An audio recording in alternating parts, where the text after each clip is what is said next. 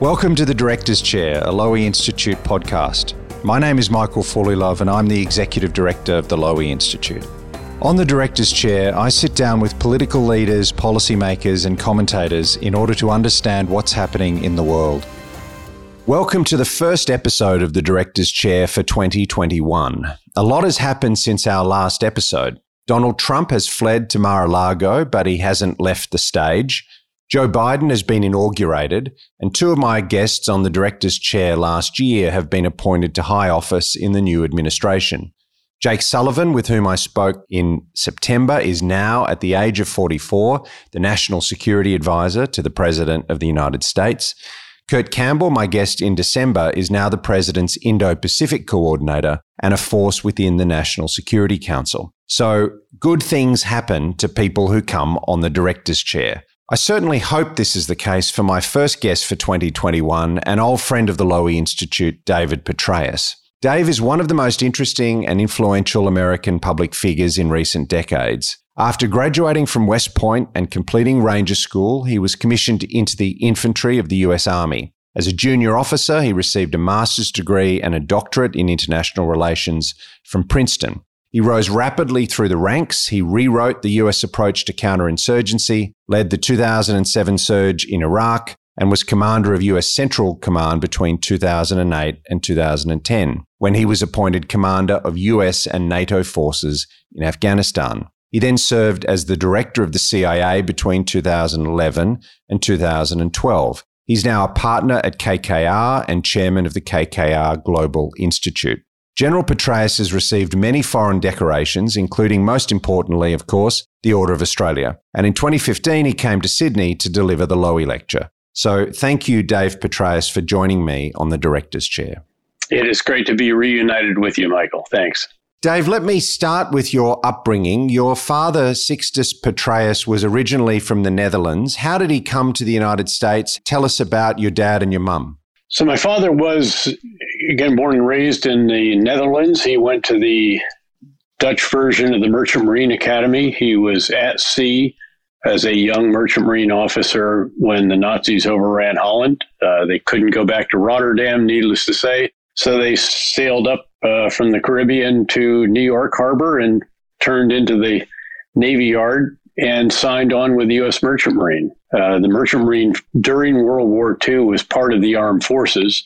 It happened to be the service that had the highest per capita loss rate of all of the services because of the enormous loss of ships and, and crews uh, in the North Atlantic uh, before the advent of radar and longer range uh, aircraft and so forth uh, to the U-boats and the also the battleships that would come out of the fjords in Norway when they would ultimately have to sprint from their last safe harbor up in the northern part of uh, the UK mm-hmm. around the North Cape to Murmansk. And it was only open a few months a year at that point in time because of the very uh, heavy ice that would be there during the winter. So he did a Murmansk run. It took months to do it. They lost a large number of the ships uh, in that convoy. Uh, he made it, obviously, uh, had some very close calls, including this. A torpedo that they saw come at them and go underneath them and not explode. It was a magnetic one, not an impact one. And they literally saw the wake continue at the other side. But uh, mm. needless to say, that was a very, very close call. The North Atlantic was a very, very dangerous place for many years of the war, and it was a very long war as well. So he ended up making his life in the United States with your mum, Miriam, and I believe you grew up just a few miles away from the US Military Academy in West Point. Yeah, seven miles north of West Point. In fact, literally the next village around uh, the mountain, there's a very large mountain that separates West Point from my hometown. And it was a wonderful place to grow up. Uh, we had sailboats, plural. Usually I had my own as a kid, and it wasn't just a little tiny one that you could flip over and turn back over. If you mm-hmm. flipped it over, and I did, unfortunately, uh, much to the chagrin of the old sea captain, uh, it had to be towed in upside down and then mm-hmm. slings around it, and a crane had to haul it up. But it was wonderful. Uh, great, great education, great public schools. My mother was also a, a part time librarian, uh, great love of books at home. and great athletic programs for kids in that town as well. It still is the case. Um, very much in the shadow of West Point. Uh, I think half of the customers to whom I delivered newspapers when I was a kid for a couple of years uh, early in the morning were either West Point graduates who had retired, serving West Point officers, or staff and faculty of West Point. So it was a very big imprint on our community. Our soccer coach uh, had literally coached a national championship team. He was doing this for a dollar a year as a retired colonel for something to do, and and happily as a senior, we won the championship as well. You know, glory days, as Bruce Springsteen uh, sang. And then, you know, it, it it seems somewhat normal, I guess, to go there. Three of, the, uh, of us out of one class went there, which is quite a very, very large number, given that each congressman only gets one nomination uh, per year, and there, there are different routes that you can go. Uh, and it turned out to be an extraordinary experience. It was the place, I guess, where I learned, you know, if you truly apply yourself and really compete, that I had the stuff to to do that. And uh, ended up graduating the top 5% of my class was also a cadet captain which is in the rank structure and a varsity letterman. I think there were only i think it was literally only one other person that had all three of those achievements that particular year. Now later you went to princeton and you as i said you you wrote a doctorate. That's a rare thing for an infantryman to do. Why did you decide to do that? What did you learn during the process? How did it contribute to your career? Well, uh, I was sent to grad school. Uh, I was given two years at grad school in preparation for teaching in the Department of Social Sciences at West Point, uh, where I was going to be headed to the international relations uh, side of that house. We had international relations and then economics, and then there was politics and government, those mm-hmm. three uh, verticals, if you will. And, you know, I thought if I was going to go there, I might as well try to make the most of it. And so I told the uh, faculty at Princeton that I would try to complete all of the coursework, all of the general exams, the oral exam, the language test, and the dissertation prospectus before I left Princeton that meant that I had to do all of that in addition to the master's, which had its own set of general exams uh, and orals. And it was a pretty heavy lift, but it was obviously very much worth it. Um, again, it, it, it was very, very challenging. Or literally, I, there was a course that I could not take because it was only offered once a year, and it was offered at the same time that I had to take another course that was required for the PhD. And the faculty really didn't understand that I only had two years. Mm-hmm. You know, mm-hmm. they kept saying you should take more time. Why are you rushing through this? You know, this should be should be enjoyable. You should mm-hmm. do two years for the masters, then two years for the coursework and the general exams, and then take as long as you want doing the dissertation. That's what most people do. And I kept telling them, I just have two years, and I've already been told that I was committing professional suicide by going to graduate school at all instead of going to the Ranger Regiment but it did work out. Uh, again, what I did is I found I learned the rules books better than anybody else, and the rules said if you take a final exam in a course and get an A minus or better, even if you haven't taken the course or ever showed up for in the classroom, you get credit for that course, and that was the case with advanced macroeconomics, which, as you will know, Michael, is all about manipulating manipulating matrices and differential equations and all the rest of that, which I had to brush up on very, very substantially. Uh, and again, it was a it was a bit of an uphill climb, but I got an A minus and, and managed to get through that. And then I'd stumbled on the dissertation topic, which was the impact of Vietnam on mm-hmm. military thinking about the use of force. And my view was that if you're going to spend a lot of time researching a particular subject, it ought to be one that will provide you intellectual capital on which you can draw later in your career, mm. assuming that you get to a certain point where you are the one who is providing advice on the use of force. Uh, wouldn't it be useful to know, which is really at the end of the day, the most important task of a military leader? Mm. Uh, not to say that there aren't lots of other important uh, endeavors that you engage in as a very senior military officer. But at the end of the day, what really matters is, again, when you're at the White House offering the president uh, options and a recommendation. And I thought I ought to learn about what did those who came before me do? Uh, what did they do prior to Vietnam? What did they do after Vietnam? Was the Vietnam experience something that influenced them? And of course, the answer to that was yes, very heavily, as any visceral personal experience does when you are in crisis decision making. Uh, when you have incomplete information, when the time is short, when the pressure's on, you have to make a decision you're very, very heavily influenced again by what it is that was most significant in your life that you experienced. Mm.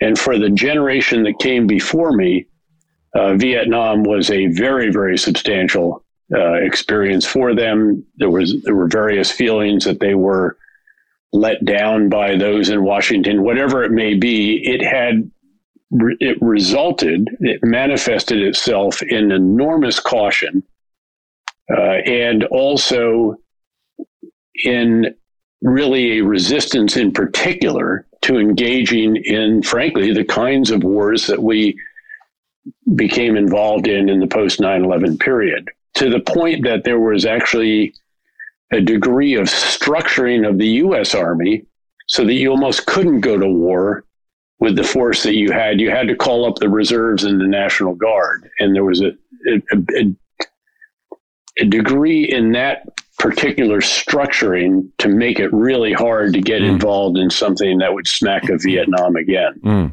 And you'll remember Powell's rules mm and mm-hmm.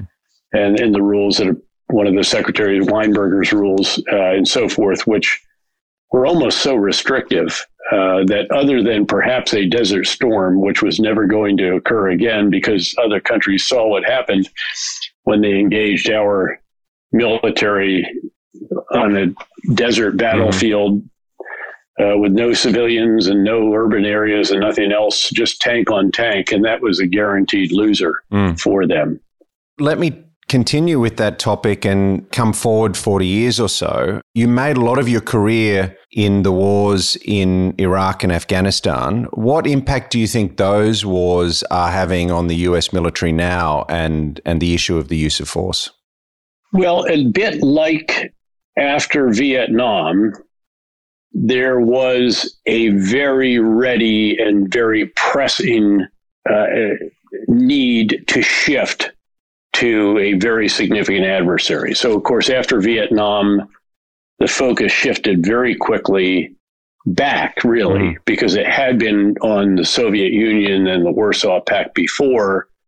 And now it really shifted back uh, very, very substantially. And of course, the army in which I was essentially raised was one where the focus was on the inner German border uh, and the other mm-hmm. borders between the NATO countries and those of the Warsaw Pact. Uh, I did multiple tours in Cold War Europe, including as the speechwriter for the Supreme Allied Commander Europe. And that was the focus. Now, the, the interesting fact was that we never, of course, ever fought that war, thank goodness, because it would have been a very, very bloody, costly affair. And it could, of course, have touched off the ladder of escalation that could ultimately arrive at the use of nuclear weapons. But clearly, the matter at hand is this uh, return of great power rivalries, as the national security strategy developed by the great H.R. McMaster uh, for President Trump describes the context and the focus, of course, on the Indo Pacific region uh, and the enormous rise of China and China's emergence as a competitor uh, in a variety of different respects. So you see the Department of Defense uh, not only figuratively conducting uh, a rebalance to Asia, but but physically doing the same. Mm-hmm. And you see the enormous um, effort to overhaul our entire Department of Defense to prepare for so-called peer competitor. Uh, that being, needless to say, the two great powers, but most significantly China, to some degree Russia, uh, which is resurgent to a degree as well.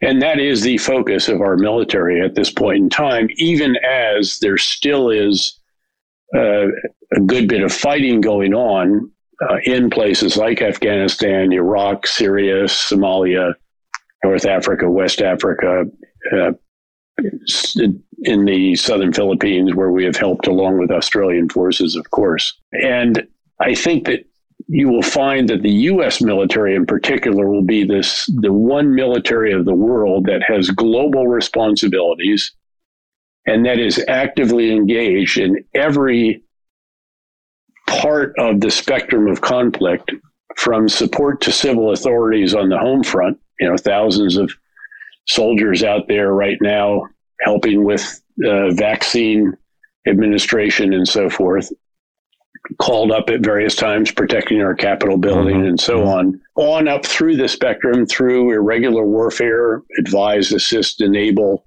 uh, operations. And then, of course, the preparation and the main effort being that focus on deterring possible conflict with a peer competitor. Uh, and of course, deterrence is founded on an adversary's assessment of your capabilities and your will to employ those capabilities. And we have to keep that very much in mind. But we have a bit, I, I don't like the Cold War analogy because.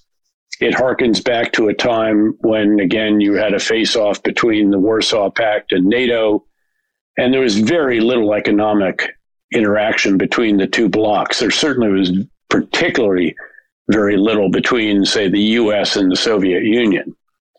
And in contrast, needless to say, there is enormous uh, economic activity between the US and China, between our allies and partners. Uh, Australia, leaders of Australia often will mention to me the, the challenge, of course, of a country that has a very firm alliance with the United States that's our Australia's principal security partner and ally, mm-hmm. and then a the most significant economic partner, on the other hand, is seen as somewhat of an adversary on the security side. So again, the, the old Cold War analogy I don't find particularly helpful in its explanatory power, but certainly there is a similarity between how the U.S. Army and really NATO focused on that mm-hmm. as the very main effort, even as there were some irregular warfare endeavors ongoing campaigns.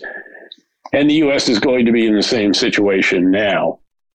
And of course, arguably the only military with global responsibilities, mm uh, with forces deployed on every content, continent uh, in a variety of different roles around the world, and all the way up again the spectrum of conflict of employment from again civil support at home to preparation for major combat operations against a peer competitor abroad.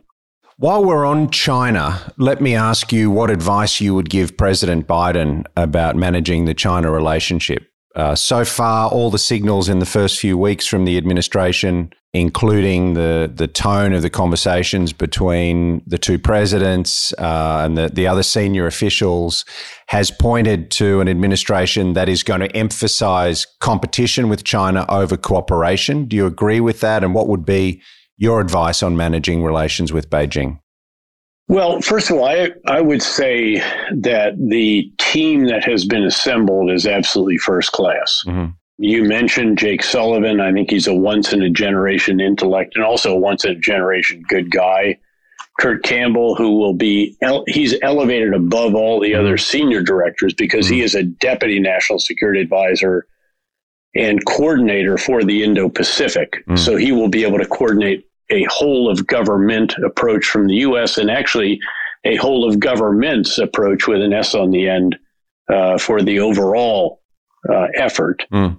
Uh, Tony Blinken, brilliant, you know him. Lloyd Austin, with mm-hmm. whom I soldiered, you know, worked for me three times over the years twice in combat when he was a three and a four star general. Again, a very, very strong team. And, and those who are in the the number two positions and then these other key positions, again, very high quality people, all of whom we should remember that they were in government up until just four years ago. And mm-hmm. while they were out of government, all of them were engaged in endeavors where they maintained enormous currency. As you know, Kurt Campbell was mm. at a consulting firm on Asia. Jake Sullivan very much engaged uh, in a variety of different activities in think tanks, university, etc. So you have a very good team. I think they very much get it that you know the biggest of the big ideas is be firm but not provocative or not needlessly provocative. Mm-hmm. I believe that what does emerge will have activities that are categorized as engagement, and it'll be at the very highest levels. And of course, the highest level had its first phone call yesterday between uh, President Biden and President Xi, and it was a firm phone call uh, on the U.S. side, raised all the, the major issues. Uh, but also talked about areas that will be under the second heading, which would be cooperation. And certainly there will need to be a cooperation, not just on climate, which is the obvious one, uh, with again a very heavyweight figure as the presidential mm-hmm. envoy for that, a former Secretary of State John Kerry. But there will also need to be cooperation, one would presume, on a pandemic that is a global threat and that requires a global solution, and therefore requires the two great greatest of the great powers to lead that effort and then obviously also when it comes to helping to manage the economic damage done by activities associated with the pandemic, the shutdown in various countries and so on, keeping in mind that the pandemic is going to be with us for years, not months. Uh, we may actually have inoculated enough in the United States by the midsummer or so to where we have so-called herd immunity and and the uh, prevalence of the virus is dramatically reduced. Uh, that said, there will still be early stages of administering the vaccine in many other countries around the world. And it's true to say that no one of us is safe unless all of us are safe. And oh, by the way, we have to be very concerned that there might be vaccine resistant strains or mutations of the virus that emerge uh, during that time. Mm. So, this is going to be something that will very much require global coordination. And of course, President Biden has put the U.S. back in the World Health Organization, back in the Paris Climate Accord, mm-hmm. uh, back in the UN Human Rights Organization, a variety of other. Again, they're a distinguishing feature of this administration will be uh, global engagement, and particular with uh, allies and partners. So there will be a cooperation. There's going to be a very substantial component of competition. You mentioned that that has been most predominant or most prominent uh, so far. Uh, that I think is is appropriate, uh, but they're going to look for co- cooperation if they can, uh, as that engagement seeks to influence uh, decision making in Beijing, appropriately so, and especially that will come in the area where the U.S. ends up concluding that the core interests are in conflict and we must deter and defend. And that will be done again with allies and partners. The reason for the delay in the phone call in the first place, as you know, was because the president wanted to to talk with all of our principal allies and partners around the world before he talked with President Xi, and mm. that was done. I think the way to characterize what will emerge would be as follows that it will be a coherent, comprehensive, whole of governments, again with an S on the end, uh, approach to China. Uh, one in which uh, all tools available to the U.S. and all tools uh, available to our allies and partners that are possibly can be engaged will be engaged. What I think is the key here is that you will have engagement, you will have cooperation, you will have competition, and you will have deterrence founded on defensive capabilities uh, that are well known to China and our capabilities that China has to know that we would employ in areas where our core interests would be in, involved. Dave, you mentioned a number of President Biden's team there, but let me ask you about the president himself. We hosted Vice President Biden actually the year after we hosted you at the Sydney Town Hall. You know him very well. You worked with him closely in various military roles and also when you were at Langley. He was often at odds with elements of the military when he was vice president. What's your judgment of his instincts towards the world and, in particular, on the question of the use of force? Well, I think, again, that as a general uh, reaction to the post 9 11 wars, it is quite understandable that there is a cautionary approach. Uh, it is informed by a recognition that when you roll the iron dice, as Bismarck described the act of going to war, you're never quite sure what results. And certainly, I think we have experienced that. And of course, keep in mind it's beyond that. It's also the Arab Spring uh, situations, what happened in Libya, what happened in Syria, uh, in Yemen, and so forth. And I think again, it it it is a somewhat chastening uh, experience for those who went through that. And I think that's understandable. Again, I think there should be a very, very careful approach to the commitment of our young men and women to combat. I also, though, think that there have been lessons learned, um, again, some of them the hard way. Uh, among them, there is, I believe, a recognition that this statement of we want to end endless wars, which President Biden wisely always would then say responsibly, there is a recognition that you don't end endless wars by ending U.S. involvement in them. All you do is end our participation. The war goes on. And this is quite relevant right now because I think of all of the challenges around the world.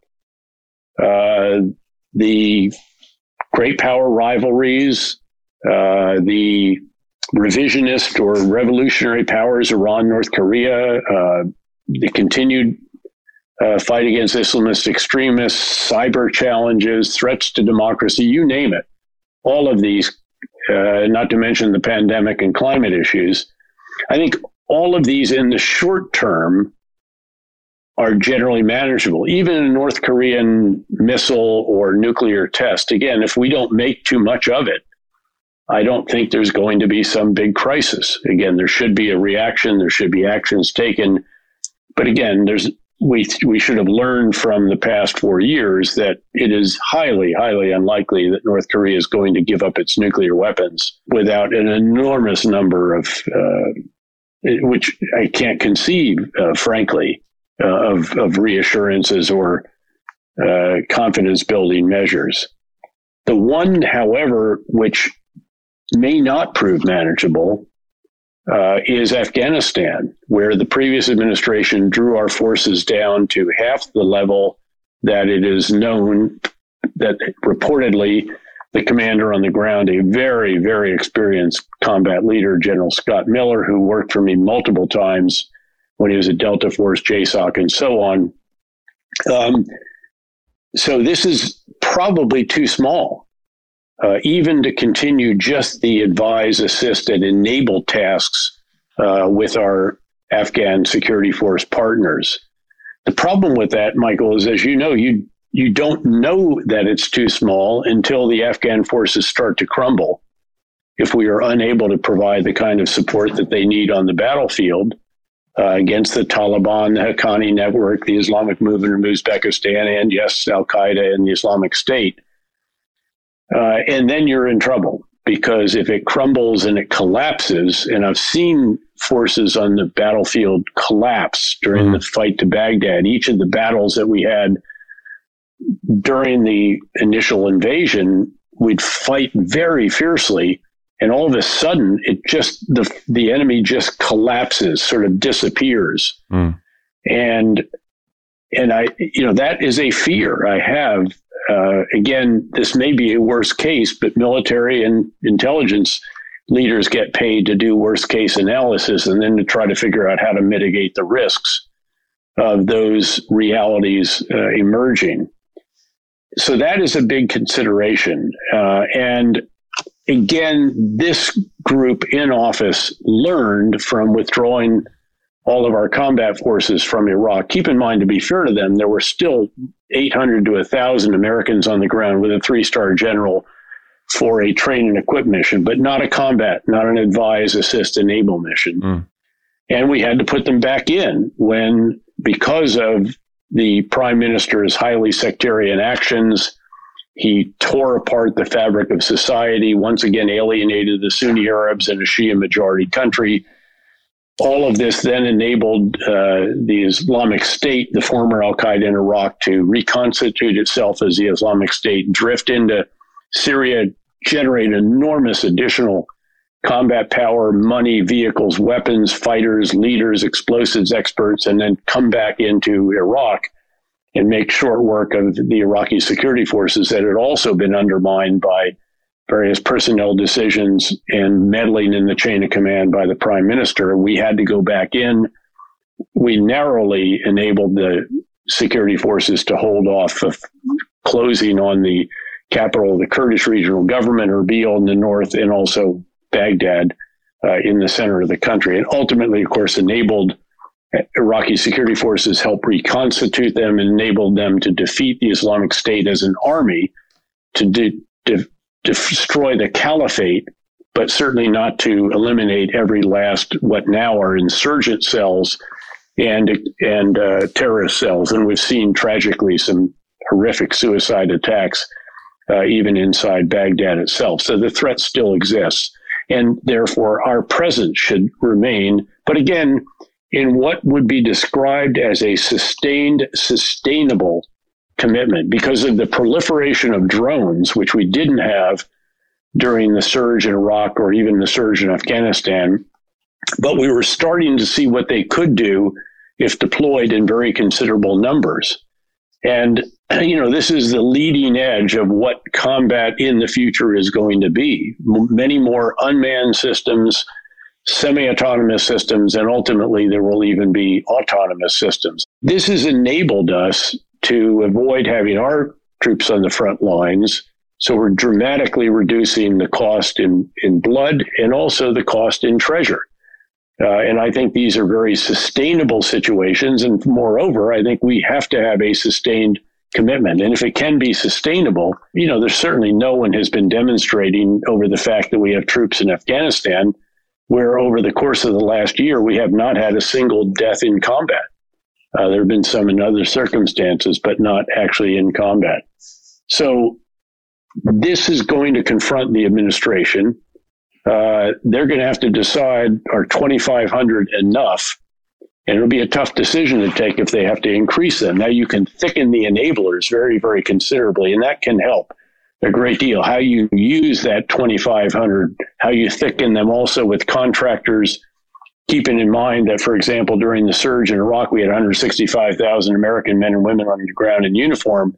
We had even more contractors, actually. Now, many of them were from third countries doing uh, tasks on the bases, like cooking food, washing, doing cleaning, various tasks, to avoid our troops having to do them so they could do what only they could do which was go outside the wire and engage the enemy and the population. Um, so again, if you use that very skillfully, and I'm sure that Scott Miller will do that, is doing that, but I, it's a bit tenuous.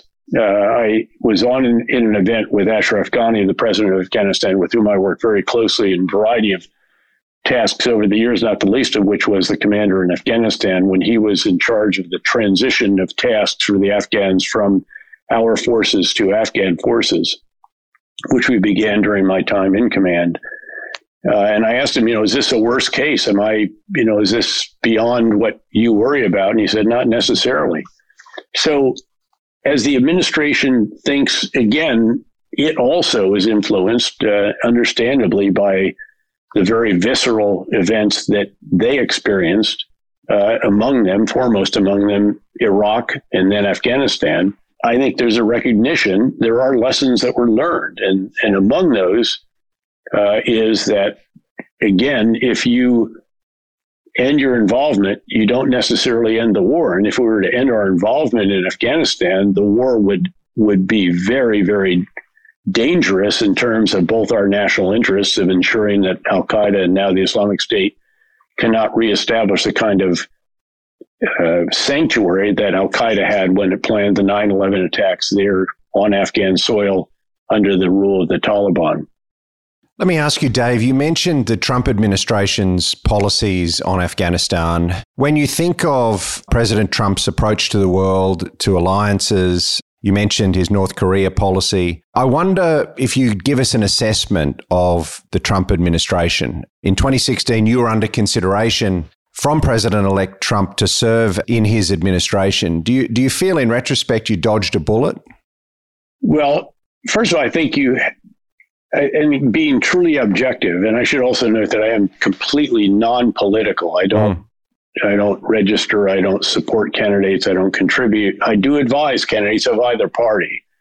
And I'd like to think that gives me a degree of objectivity as opposed to somebody who is very clearly helping mm-hmm. one campaign or the other. And there were achievements under that administration. Mm. Uh, ironically, there was very good work done in the first two years in Iraq, Syria, and Afghanistan. There was a modest increase in forces. The authority to take certain actions was delegated down to the levels where it should have been. And some of the overly uh, legal restrictions and not very sensible restrictions on the use of our air power uh, were lifted. I mean, it tried to distinguish between is this the Taliban or the Al Qaeda? We can use force against Al Qaeda, but not Taliban unless they're engaging our soldiers. These, you know, again, if our partners are engaged in combat, we should help them. Uh, any enemy of our partners is an enemy of ours. And this did enable the, it continued the campaign begun by the the Obama administration in the fight against the Islamic State. I argue that it accelerated the defeat of the Islamic State and the elimination of the caliphate, noting again that there are still considerable remnants in the form now of insurgent groups and, and terrorist cells, and also, of course, the the virtual caliphate, the caliphate in cyberspace, which has proved much more difficult put us to put a stake through the heart of than uh, doing that with respect to the leader Baghdadi or his successor and so forth. And you have, you know, there were a number of other accomplishments, frankly. The relationship with Japan was very, very strong. With India was very strong. The U.S. Mexico Canada agreement was a very significant achievement. Uh, the Abraham Accords are significant. You know, finally dealing with the spat between, which is much more important than a spat between the Saudis and the Emiratis on the one side and the Qataris on the other, noting that we have facilities in all three of those countries was a very significant achievement as well.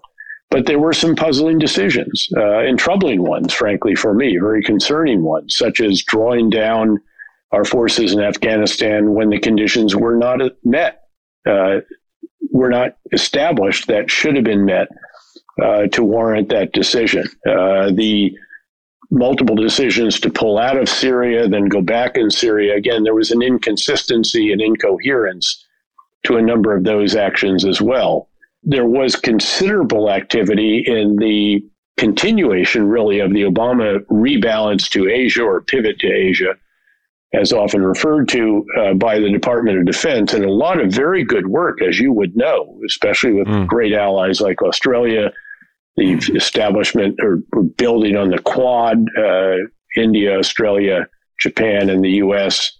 A variety of initiatives with allies and partners in that region but it was not comprehensive. And there was also occasionally a lack of coherence to it. Again, if this is really important, then you should participate in the Trans Pacific Partnership, mm-hmm. which was vastly more significant as a geostrategic mm-hmm. agreement, even than it was a trade or economic agreement. Uh, and again, the lack of a truly comprehensive whole of government, much less governments, and this is really where you started, which was the treatment of allies and partners. You know, we've often been critical of partners in or allies in NATO that did not spend 2% of GDP. President Obama did that. President Bush, Secretary Gates famously wire brushed at his final session, I was there as the commander in Afghanistan, I believe.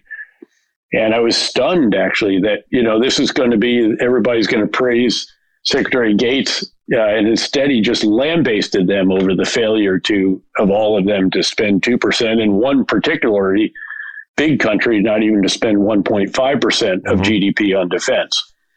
But this went way beyond that, needless to say. And of course, it was one of the factors that led uh, Secretary Mattis uh, to resign. Uh, that it was really the, the decision to withdraw from Syria, again, which ultimately a lot of us actually helped to convince members of the administration to get the president to go back in uh, and to rectify what would have been a very damaging uh, decision otherwise, although there was damage as a result of that, giving up some very key bases and doing it all uh, in a way that was completely unplanned. So again, the, the, the incoming administration, however, I do think will have a degree of coherence and comprehensiveness that is very much needed. I actually wrote uh, as a fellow at Harvard at the Belfer Center a few years ago of the imperative of coherence and comprehensiveness in our policy toward China.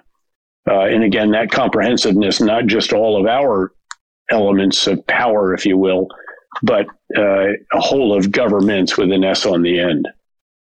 Dave, you mentioned earlier on in a different context, you mentioned the riots at the Capitol on January the 6th. I know you don't want to get into politics, but can I just ask you, as an American, how did you feel when you saw that footage in January, and then when you saw some of that dramatic footage that was presented in the impeachment trials in the Senate, you've observed coups around the world, you've observed insurrections and and the like. How did that make you feel as a as a as an American? No, I mean it was it was absolutely shocking, uh, and I happened to be watching. I was actually pedaling a bicycle on a digital cycling app called Zwift, in which mm. we're mm-hmm. invested, I might add and which is fantastic. And I and I will often do that at certain news hours. Mm-hmm. And I was watching the proceedings on the floor of the Senate uh, at that time when all of this broke loose, and it was absolutely shocking. This was horrific. Uh, this was an insurrection. Uh, it's it's a miracle that it was not vastly worse. Mm. You know how ferocious and unreasonable a mob can be. I have faced riots. Mm. And the scariest moment in uniform for me actually was was the occasion or occasions when you face an angry mob that has weapons and that could shoot. And if a shooting starts, it's very difficult to stop. So this was a huge shock. It was truly horrific. And I must say that, uh, again, it's a very, very low point in our democracy. However, I'm actually quite proud to watch the proceedings now as the House has just concluded, in fact, its, uh, its case for the impeachment of the president. Uh, and his disqualification. And again, I think it's a, it, in some respects, it shows the resilience of our democracy uh, having uh, gone to a very low place, frankly, uh, in that particular episode and in some others, frankly, uh, in the wake of the election. You know, President Reagan spoke about the United States being the shining city on a hill. Uh, so, you know, a beacon of light, I guess, to others around the world. And I thought to myself, you know, it's hard to be a shining city on the hill uh, if that hill is under assault uh, by an armed mob of your own citizens. So, again, a very, very damaging episode uh, in our country's history uh, and an enormous uh, challenge to our democracy, but touchwood, one that we have weathered and one from which I hope we emerge stronger uh, more resilient and more aware of what a moment of consequence and reckoning this was for our country. Dave, final question. If I ask you to think over the course of your career, you've encountered so many powerful and interesting, influential people. We've spoken about some of them today. But if you were, were to identify one or two who impressed you the most, uh, whether for good or, or ill, who would you nominate?